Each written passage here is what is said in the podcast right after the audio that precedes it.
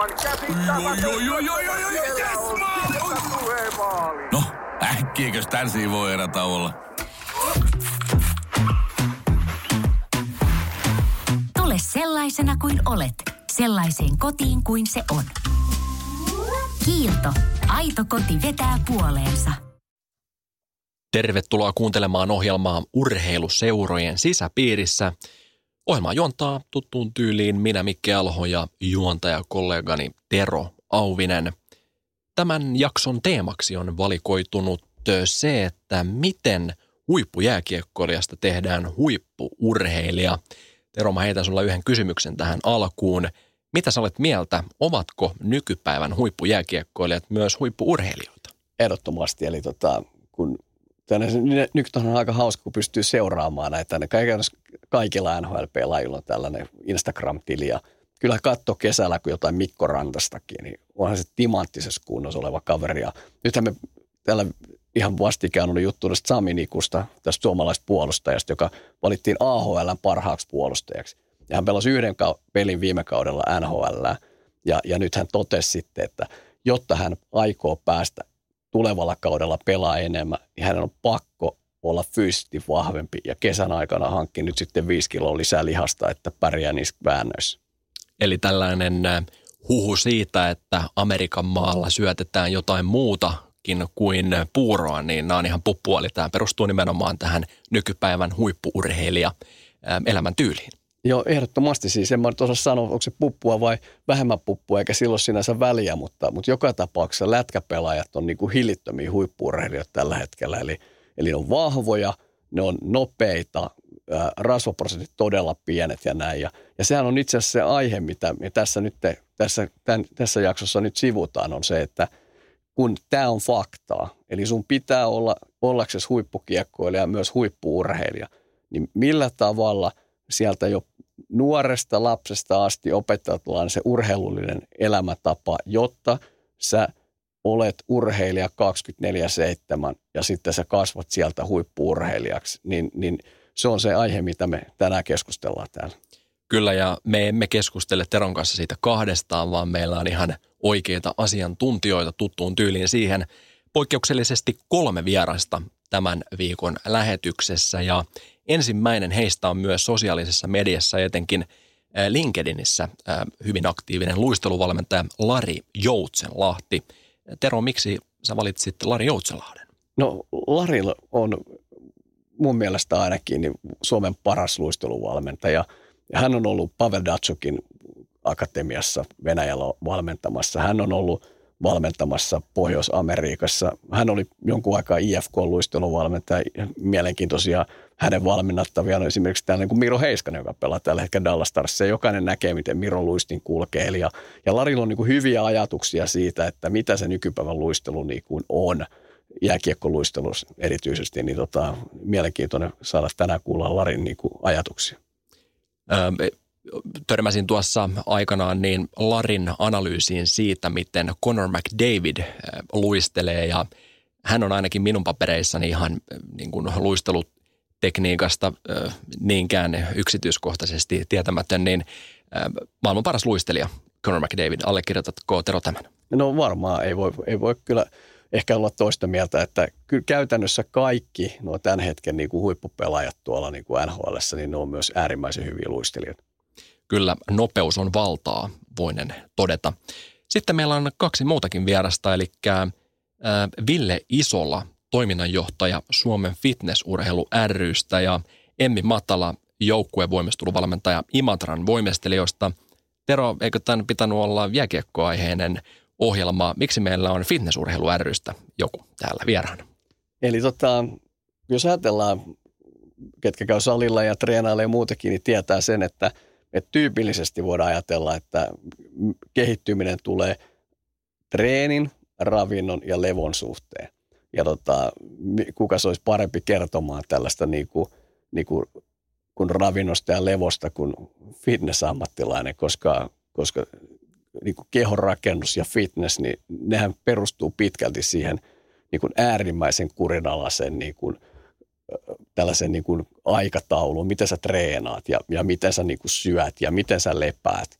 Ja, tota, ja no sitten meillä on tota, tosissaan joukkuevalmisteluvalmentaja toisena vieraana ja, ja hänet mä haluan sen takia mukaan, että et, et kun puhutaan niin kuin huippupelaajasta, niin huippupelaaja on yleensä niin kuin hyvinkin niin kuin, niin kuin elastinen ja, ja notkee ja ketterä ja, ja sen tyyppistä. Ja tota, silloin kun mä itse pelasin, niin silloin vedettiin hirveästi kaikkea punttia ja jalkakyykkyä ja, ja tämän tyyppistä. Ja tota, nyt kun mä oltiin viime syksynä, mä olin tuon Pietarin SKA tota, treenejä seuraamassa ja pääsin sinne backstakelle, niin oli mielenkiintoinen nähdä, että siis Mikko Koskiselle oli hankittu tällainen tota, joogakone. Eli, eli, eli Mikko Koskinen treenasi niin kuin sellaisessa ihmeellisessä niin kuin joogahässäkässä ja, tota, ja, ja, ja, se oli niin kuin hänen niin kuin tapa pysyä, ettei loukkaannu ja pysyä sellaisena niin kuin ketteränä, notkeana. Ja kun puhutaan kaksimetristä miehestä, niin sillä on varmasti merkitystä. Niin sen takia fitnessvalmentaja tai fitnessammattilainen kertomaan ravinnon ja levon merkityksestä ja sitten voimisteluvalmentaja kertomaan siitä, että miten sä teet oikein lihashuoltoa ja venyttelet, jotta sä pärjäät pelaan, jotta et sä loukkaan. Päästetään ääneen meidän ensimmäinen vieras seuraavaksi. Hän on Lari Joutsenlahti. Lähdetään ensimmäisen liikkeelle sellaista. Kerros vähän, missä sä oot tätä luisteluvalmennusta tehnyt? 14 maassa ja on ollut IFK-luisteluvalmentajana pari vuotta ja nyt tota, Tepsin liigan mukana ja tuhansia junioreita kansainvälisesti, niin aika, aika laajalla skaalalla oltu pyöritty. Mä tiedän, että sulla on itsellä tausta lätkästä ja tuosta alamäkiluistelusta, mutta jos lähdetään ihan tästä, tästä lätkän luistelun valmentamisesta, niin miten sä siihen päädyit? Kyllä se mun niinku tavoite oli ensisijaisesti, kun mä Vierumailla opiskelin, että musta tulisi niinku oikea lätkävalmentaja, eli niinku joukkojen valmentaja, mutta sitten se alamäkiluistelu lähti siitä mestisvuoden jälkeen niinku hyvin rullaamaan heti niinku top 4 joukkoon ja sitten urheiluruudussa näytettiin noita pätkimeidän kisoista ja sitten nämä vanhemmat rupesivat soittelemaan ja kyseli, mitä tulisi opettaa niiden pojille luistelua ja siis sitten pikkuhiljaa lähti lumipaloefekti pyörimään ja sitten Ville Peltonen sattui olemaan jäähallissa ja näki mun reenit ja siitä pari vuotta myöhemmin oli IFKs töissä ja paljon semmoisia hyviä sattumoita ja kovaa, kovaa duunia. Miksi tätä erityisesti tällaista luistelua kannattaa nyt sitten ekstra valmennusta siihen ottaa tai treenata? No, jos vaikka mietitään 93, kun Selänne pelasi NHL, niin nykypäivänä takaperin luistellaan nopeammin kuin siihen aikaan. Joku voi tuosta suuttua, mutta se on, se on fakta. Ja tota, luistelu on se, mikä, tai pelin nopeus on, on kehittynyt paljon ja luistelun, jääkiekkoluistelun biomekaniikan ymmärtäminen, niin se on aika tärkeää, että esimerkiksi monen jalka toisen viereen palauttaminen, niin se on semmoista 80-luvun toimintaa ja se ei niinku nyky, nykyjääkiekossa enää palvele pelaajaa. Että se on niinku aika eri, se jääkiekkoluistelu on niinku ihan oma, oma maailma, se oma tekniikkajuttu ja sen ymmärtäminen ja opettaminen on sitten taas sitten toinen juttu. Onko ennen opetettu eri tavalla luistelee? No siis on tässä nyt vähän kamppailtu sen, sen mukaan, että, niinku, että esimerkiksi noita katsoo vaikka Conor McDavidia ja muita kavereita, niin miten esimerkiksi suoraluistelua luistellaan niin kuin aika eri lailla kuin mitä se täällä Suomessa on niin pitkä opetettu. Et jos vaikka otetaan tämmöinen yksinkertainen esimerkki, että kun sulla on pyörässä polkimet, niin toinen polin on ylhäällä ja toinen on alhaalla. Sitten kun lähdetään pyörälle, niin siinä on jatkuva paine. Niin esimerkiksi tuo jalka toisen viereen luistelu on vähän sama kuin sä polkisit pyörää, että ne polkimet aina osuisi yhdessä, yhdessä ylhäällä yhteen ja sitten toinen jatkaisi siitä. Että semmoinen niin luistelun jatkuva paine ja niin kuin puristus sivulle, että jopa semmoinen leveämpi luisteluasento on parempi tuommoiselle junnulle oppia, koska siitä me pystytään niin kuin sitä kaikista tärkeintä, eli sivulle työntää jalkaa ja, ja sitten sitä rytmiä aletaan tekemään semmoista niin kuin hiihto rytmiä, niin se ei tota, nykypeliä hirveästi palvele. Kahden luisteluskin on vähän sama, että, että tota, siinäkin on semmoinen oma, oma juttu, että jos haluaa halutaan, niin kuin mitä luistelukin, se ei, ei ole ympyröiden luistelu pelissä, vaan se on yleensä kiihtyvää luistelu. Ylipäätänsä aina kun luistelu, niin mä yritän niin kuin priorisoida sitä, että vauhti kiihtyisi. Sitten luisteluhan on jäätävä hyvä tapa niin kuin viedä kuljettaa kiekkoa keskialoille ja siinäkin on sitten se, että osaa niin kuin nojata sen ulkoterän päälle ja sieltä saa semmoisen niin ipuvarren siihen luistelupotkuun, niin se on myös hyvä tapa. Sitten siinä kaaren luistelussakin on se, että siinäkin on se jatkuva paine, että pystyy jopa vähän lyhyemmällä potkulla kiihdyttämään vauhtia tehokkaammin kuin semmoista vanhan liiton pitkää, pitkää työntämistä Pystyykö kaikki, kaikkia opettaa tuossa vai vaatiiko joku erityislahjakkuuden oppia nämä, mitä sä äsken puhuit? Yksi tärkeä juttu on se toistot, ilmapiiri ja pelaajan halu oppia. Että siellä on monta semmoista juttua, mikä menee, mitkä, mitkä, mitkä täytyy kohdata ja, ja niin kuin tosiaan, että valmentajankin pitää olla sitten niin kuin hereillä ja oppimaan, halukas oppia uutta, jos niin kuin haluaa näitä uusia juttuja vielä tuoda sinne omaan joukkueharjoitteluun. Yleensä tyypillisesti luistelu harjoitellaan hirveän nuorina, mutta sitten jollakin ihmeen tavalla se jää tuossa sitten joukkueharjoittelussa niin kaikenlaisten niin kuviot ja drillien jalkoihin. Niin miten sä näet, miten, missä vaiheessa ja kuinka paljon sitä pitäisi harjoitella? No kyllä se niin on mun mielestä jääkiekon niin perusrakenne on toi hyvä luistelutaito, että siihen se niin peli, peli perustuu.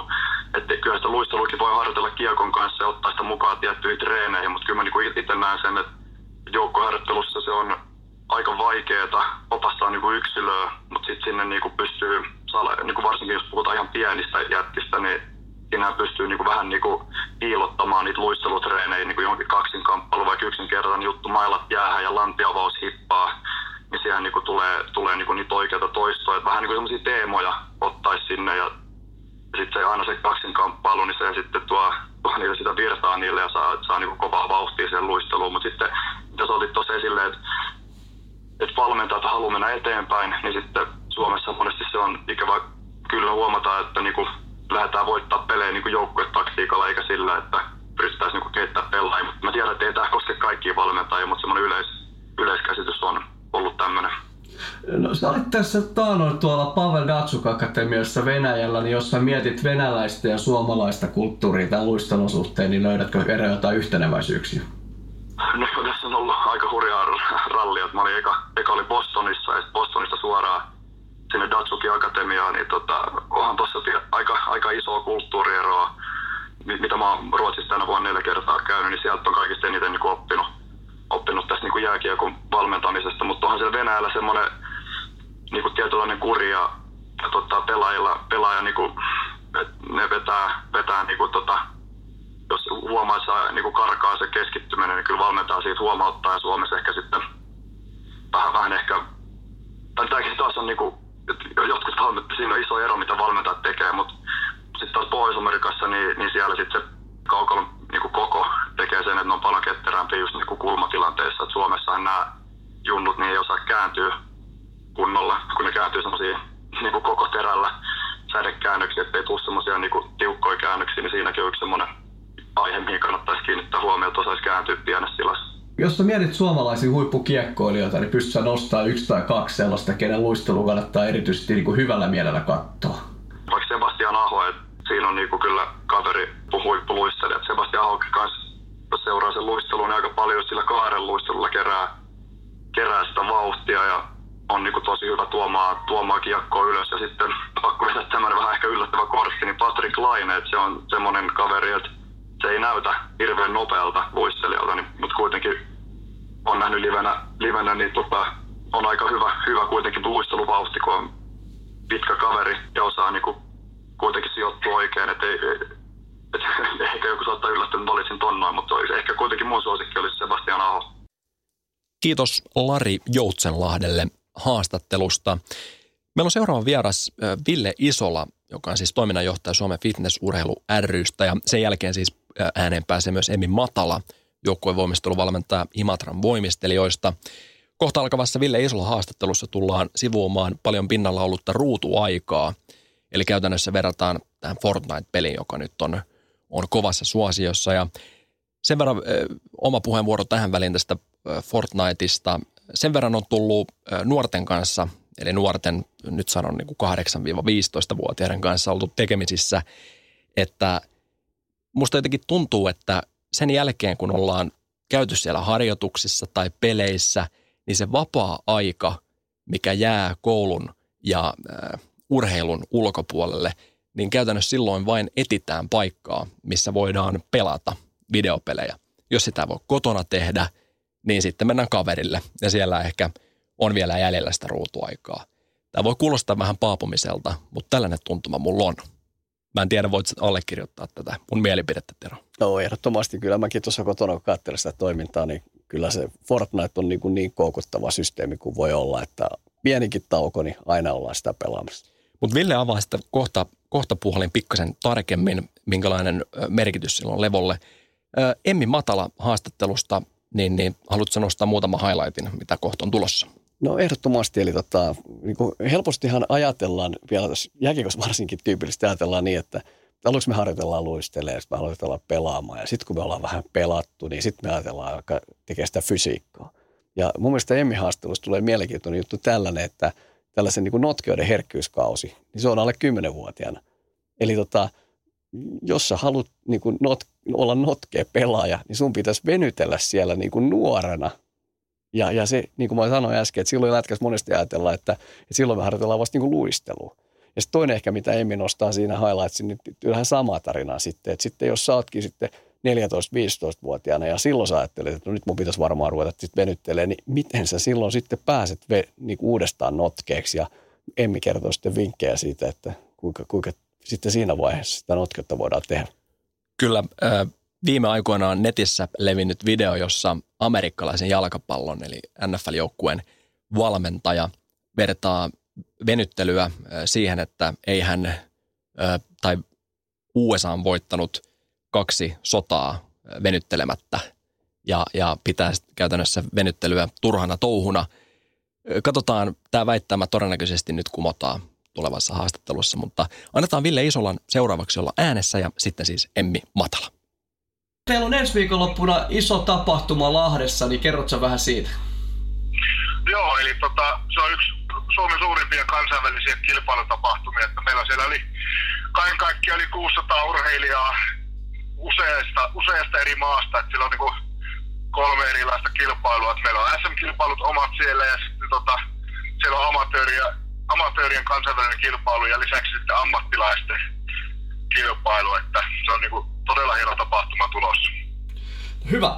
Mennään sitten itse asiaan, eli meillä tarkoituksena on sunkaan puhua vähän ravinnon ja palautumisen ja levon merkityksestä. Ja kun mä tein taustatyötä, niin sä oot tehnyt paljon tutkimustyötä juuri palautumiseen liittyen, niin lähdetään siitä liikkeelle. Kerropas vähän huippuurheilijan palautumisesta. Joo, eli se on todella monialainen tavallaan tapahtuma tai prosessi, jos se voi voi niin sanoa, että siihen vaikuttaa todella monet, monet tekijät. Ja, ja ei ole pelkästään se urheilijan treenaaminen, mikä aiheuttaa tavallaan haasteita siinä palautumisessa, palautumisessa että ollaan pikkuhiljaa ymmärretty, että siihen niin urheilijan arkielämä ja kaikki muu, mitä siellä arjessa tapahtuu, niin se pitää osata ottaa myös huomioon. Että puhutaan tämmöistä kokonais, kokonaiskuormituksen säätelystä, jotta me pystytään hallitsemaan sen urheilijan kehittymistä, niin pitää hallita myös se palautuminenkin sitten. Avaa vähän tuota kokonaiskuormituksen säätelyä.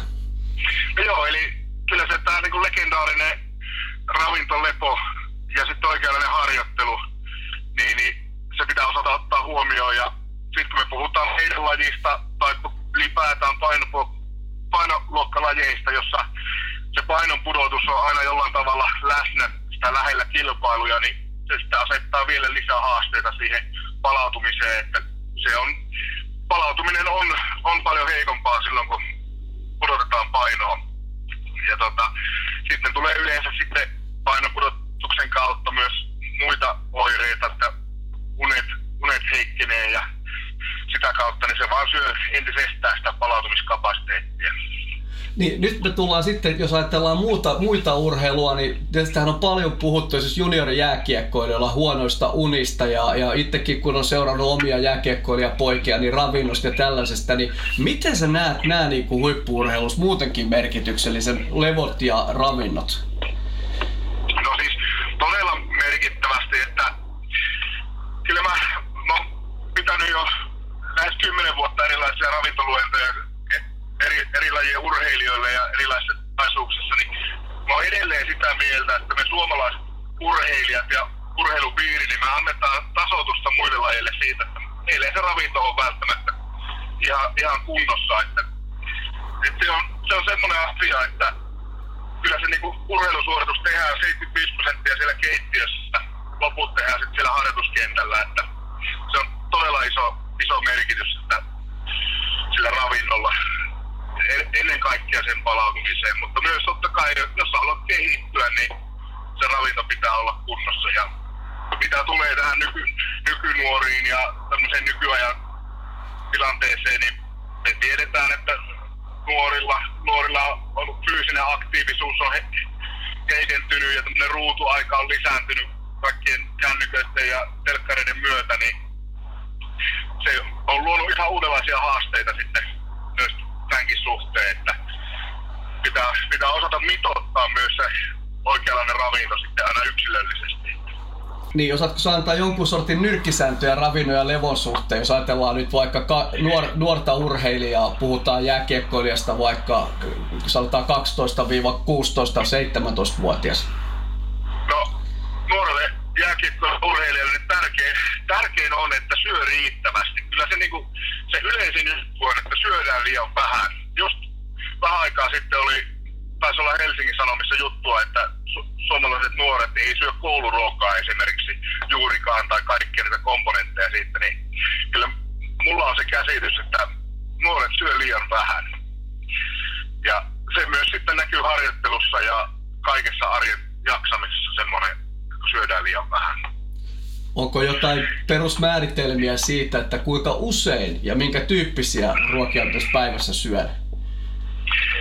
Joo, no siinä on tota, siis varsinaisesti jos liikuntatieteellisiä tutkimuksia katsotaan ja eri, erityisesti jos halutaan kehon koostumusta para, parantaa, niin niissä ei silloin ei välttämättä ole, ole merkitystä, että syökö kolme kertaa päivässä vai kuusi kertaa päivässä. Että se mikä on sille yksilölle sopivaa, niin niin kannattaa tehdä, mutta tärkeintä on, että ne, se määrä on riittävä. Että sitten jos syö vähän harvemmin, vaikka neljä kertaa päivässä, niin pitää olla ne kunnolliset, ne joka, kunnollisen kokoiset ne joka ateriat. Että ei riitä, että syö välipalaksi vain yhden banaanin ja yhden leipäviipaleen, vaan kyllä siinä pitää olla sitten niin kuin myös proteiinia ja sitten rasvaakin mukana, että saa riittävästi energiaa.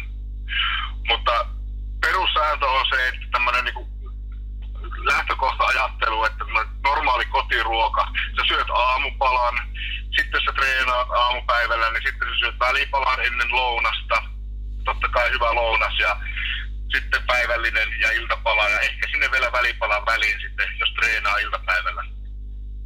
Siinä on se tyrkkisääntöjä siihen ruokailuun. No miten sitten levon suhteen? No levon suhteen totta kai, että vähintään se kahdeksan tuntia pitäisi tulla yön, yön aikana unta. Ja jos on sitten kiireisimpiä jaksoja, että on myöhään treenejä, eikä, eikä sitten mitenkään ehdi nukkumaan, ei se tämmöisiäkin on. Mutta silloin pitää pystyä sitten päivä, päiväunia nukkumaan, että kunhan se tulisi se kahdeksan, kahdeksan tuntia ainakin, niin päivässä unta. Miten se näkyy, jos sitä unta on vähemmän? No semmoisena yleisenä nu, nuutumisena ehkä ja ei voi jollakin näkyä kiukkusuutena ja semmoisen lyhytpinnasuutena, että se on niin yksilöllistä se, se että ei sitä välttämättä niin kuin nuori urheilija itse asiassa hoksaa, että mä oon nyt nukkunut liian vähän. Mutta tässä on niin kuin myös sekin tärkeä juttu, että pitää myös pystyä lepäämään, että se, että jos joka päivä treenaa niin, ja vaikka nukkuskin riittävästi, niin silloinkin niin se kuormittuminen voi olla sitten liiallista. Ja, ja tämmöinen klassinen juttu on se, että nuoret varsinkin, että jos ne, niille ei ole treenejä tiettynä päivänä, niin sitten pelaa videopelejä tai vastaavaa, niin se kuormittaa hermostoa ihan älyttömästi tämmöinen videopelien pelaaminen esimerkiksi, niin se ei ole millään tavalla lepopäivä sille urheilijalle, vaan silloin pitää pystyä niin oikeasti lepäämään ja esimerkiksi lukemaan kirjaa tai vastaavaa. Miten se näkyy tuloksissa jos tota, tai kehityksessä, jos se unen määrä ja lepo sitten ei ole sillä tasolla? Ei voi mitään tiettyä, tiettyä nyrkisääntöä sanoa, mutta se on hyvin yksilöllistä, mutta, mutta suurin tietysti varmastikin ja yleistä on se suorituskyvyn heikkeneminen, että siinä niin kuin valmentajille on tärkeä tehtävä, että ne seuraa sitä urheilijan kehittymistä ja, ja ovat mukana siinä urheilijan arjessa silleen, että ne tietää, mitä ne urheilijat tekee. Ja, ja jos se niin suorituskyky on jostain syystä yhtäkkiä heikentynyt tai kehittyminen ei ole tasolla niin kuin normaalisti, niin sitten pitää valmentajan tarttua siihen ja haastatella urheilijaa, että voisiko se olla vaikka sitten unen vähyydestä kiinni. Studio kiittää tässä vaiheessa Ville Isolaa haastattelusta. Sen pidemmittä puheitta seuraavaksi äänessä Emmi Matala, joukkuevoimisteluvalmentaja Imatran voimistelijoista. Tero Ouvinen haastatteli Emmiä. Kerro nyt heti aluksi meille, että mikä sun näkemyksen mukaan on tällainen venyttelyn ja lihashuollon merkitys huippuurheilussa? Se merkitys on yhtä, tota, yhtä tärkeä kuin esimerkiksi alkulämmittelyllä. Et jos ajattelet, että alkulämmittelyllä yrität tota, valmistaa sitä kroppaa siihen tulevaan harjoitukseen ja lämmittää kehoa, niin sitten ihan samalla harjoituksen jälkeen niin niin lasketaan sitä harjoituksen intensiteettiä tosi sille pikkuhiljaa ja pidetään itsemme liikkeestä tai se urheilija liikkeestä ja, ja sillä kautta vaikutetaan siihen sit palautumisprosessiin sen harjoituksen jälkeen. Jos olisi jäykkä jääkiekkoilija ja, ja sitten tällainen niin kuin notkea jääkiekkoilija, niin onko siinä mitään eroa esimerkiksi niin kuin kehittymisessä tai treenaamisessa? kaikki yksilölliset erot kuitenkin kannattaa ottaa huomioon ja voidaan ottaa huomioon just siinä loppuverryttelyn aikana. Ja tässä varmaan kannattaa just käyttää niin kuin apuna, apuna esimerkiksi flyssaria tai muuta, muuta tämmöistä niin kuin valmennuksen tukihenkilöä. Tota, no mitä sitten, jos ajattelisi, että, että pelaaja olisi vaikka vähän jäykkä, jos ajatellaan voimistelijaa vaikka, että se olisi jäykkä, niin mm. millä tavalla siitä saadaan notkeampi? No siis ei siitä nyt oikeastaan muuten saada notkeampaa kuin ihan, ihan raalla työllä ja, ja venyttelyllä. Ja sitähän täytyy tehdä sit paljon sitä venyttelyä, jotta tästä, tästä urheilijasta saataisiin notkea. Ja tota, pitkiä venytyksiä ja oikeastaan se venyttelyn herkkyys, ikäkausi liikkuvuuteen on siellä lapsuusvaiheessa. Että sit jos, jos tämä urheilija, jääkiekkoilija päättää, päättää sitten myöhemmin vaikka aikuisena ruveta notkeeksi jääkiekkoilijaksi, niin se vaatii sitten vaatii aika paljon työtä ja versa ja hikeä ja kyyneliä varmaan sitten, mutta ei kai se tota, en usko, että se ihan mahdoton tehtävä on. Että kyllä, kyllä aikuisenakin ja myöhemmin pystyy sit hankkimaan itselleen sitä liikkuvuutta, jos vaan haluaa. No osaat sä antaa vinkkejä, jos mä ajattelisin, että olisi vaikka 15-vuotinen jääkiekkoilija juniori, joka, tota, jolle haluttaisiin tällaista liikkuvuutta ja notkeutta enemmän, niin minkä tyyppisiä venyttelyjä hänen kannattaisi alkaa tekemään? No kannattaa aloittaa ihan rauhassa ja ja varata paljon aikaa sille venyttelylle ja liikkuvuuden hankkimiselle ihan niin kuin useita useita kertoja viikossa ja useita minuutteja, minuutteja putkeen pitäisi sitten niin kuin jaksaa venytellä ja istua niissä venytysasennoissa. Et, et sit jos jalkoihin vaikka, vaikka haluaa sitä liikkuvuutta, niin sitten sit kohdistaa ne, ne liikkuvuusharjoitteet sinne jalkoihin ja, ja tota, pitkän huolellisen lämmittelyn jälkeen se on sitten turvallisinta se, se venyttely näin pitkissä tota, ajoissa, mitä tässä pitäisi sit istua niissä venytyksissä. No, osaat sanoa joku nyrkkisäännön, että jos vaikka takareisiä haluttaisiin venyttellä ja jos käyttäisiin vaikka tässä klassista aitajuoksijan asentaa, niin jotta se mm. lähtisi venymään, niin kuinka pitkään siinä asennossa pitäisi olla? Useita minuutteja. Yhdellä minuutilla ei vielä päästä oikein mihinkään, että semmoinen varmaan kolme minuuttia olisi alku, alku ihan jees. Sitten sitä lähtee toki lisäämään sitä aikaa pikkuhiljaa ja, ja jos niin kuin takareisiakin haluaisi venytellä paljon ja haluaisi sinne sitä liikkuvuutta ja notkeutta, niin sitten mahdollisimman monipuolisesti niitä liikkeitä, että ei istuisi pelkästään siinä aitajuoksija-asennossa joka päivä, vaan että et sitten hakisi niitä erilaisia liikesuuntia siihenkin. Niin se olisi aika, aika tärkeä juttu. Tota, sä mainitsit tuon alkuveryttelyn merkityksen. Osaatko siitä vähän kertoa, että miksi, jos tuntuisi vähän hullulta, että mä alan venyttelen, niin miksi mun pitäisi tehdä joku lämmittely siihen? No, toki, toki sekin on mahdollista, että varsinkin jos sitä liikkuvuutta on alla, niin se lämpeet siinä, siinä kun sä alat tekemään niitä liikkuvuusliikkeitä, mutta et ei, ei kannata kylmiä, kylmiä lihaksia kylmällä kropalla käydä venyttelee rykimään ihan mahdottomasti. Et, et lihakset pitää olla lämpimät ja semmoiset vastaanottavaiset siihen, siihen liikkuvuusharjoitteluun. Tota, sä mainitsitkin tuossa tämän hyvän iän aloittaa venyttely, niin miten sä sitten vinkkaisit lätkäpelaajille, että milloin tämmöinen venyttely kannattaisi aloittaa? No lapsuusvaiheessa mun mielestä silloin, kun ne luistimet vedetään ekaa kertaa jalkaan, niin kyllä se, kyllä se liikkuvuusharjoittelu kannattaa ja varmasti otetaankin osaksi sitä harjoittelua ja sitä harjoitusprosessia, jotta, jotta siihen totutaan, ettei sit saa ensin pari vuotta vaan luistella ja tehdä niitä muita juttuja. Sitten yhtäkkiä pitäisikin alkaa harjoittelemaan liikkuvuutta, niin se ei välttämättä ihan toimi ja siitä välttämättä ei, ei niin tykättäisi. Kuitenkin venyttely on vähän semmoista ikävää puuhaa ja ehkä joskus vähän tylsääkin puuhaa. Mutta tota, mut jos sen silloin pienenä lapsuusvaiheessa aloittaa, niin siitä tulee semmoinen rutiiniomainen osa sitä harjoittelua, mihin sitten, sitten se urheilija kasvaa ja, ja tottuu siihen. Tota, sä mainitsit tuossa ton, että jos lähdetään tekemään sitä liikkuvuutta, niin tehdään pitkiä venyttelyjä. Miten sitten, jos ajatellaan, että olisi, olisi tänään peliä ja tehdään ennen peliä tai sitten pelin jälkeen näitä palauttavia, niin onko ne yhtä pitkiä vai onko ne lyhyempiä venyttelyjä silloin?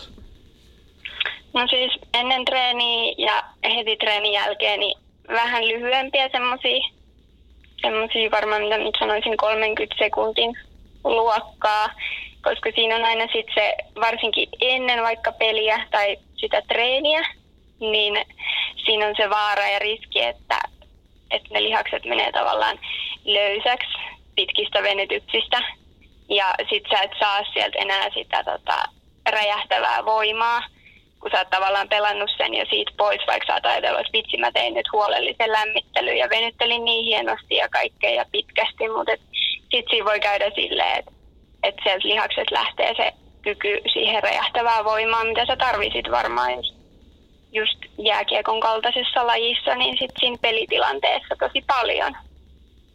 Tota, mikä sun kokemus loukkaantumisten suhteen, niin kuinka paljon pystyy loukkaantumisiin välttämään paremmalla liikkuvuudella? No, oman lajin, omasta lajista jos puhun, niin tota, tosi paljon, että voimistelu varsinkin vaatii tosi paljon liikkuvuutta. Ja se liikkuvuus pitää hankkia silloin lapsena ja ne voimisteluliikkeet varsinkin, sit, mitkä vaatii se liikkuvuus myöhemmin, niin sä et niitä voi harjoitella turvallisesti, jos ei sitä, sitä liikkuvuustaustaa sieltä löydy pohjalta. Että tota, se kannattaa muistaa, että taitoa, koordinaatio, sä voit harjoitella ihan loputtomiin. Mutta sitten jos se herkkyyskausi on siellä liikkuvuudessa vaikka lapsuusvaiheessa, niin se sitten pitäisi hankkia silloin, jotta myöhemmin sit sitä taitoa voisi käyttää ja pysyä sitten lajin vaatimissa, vaatimissa liikkeissä mukana.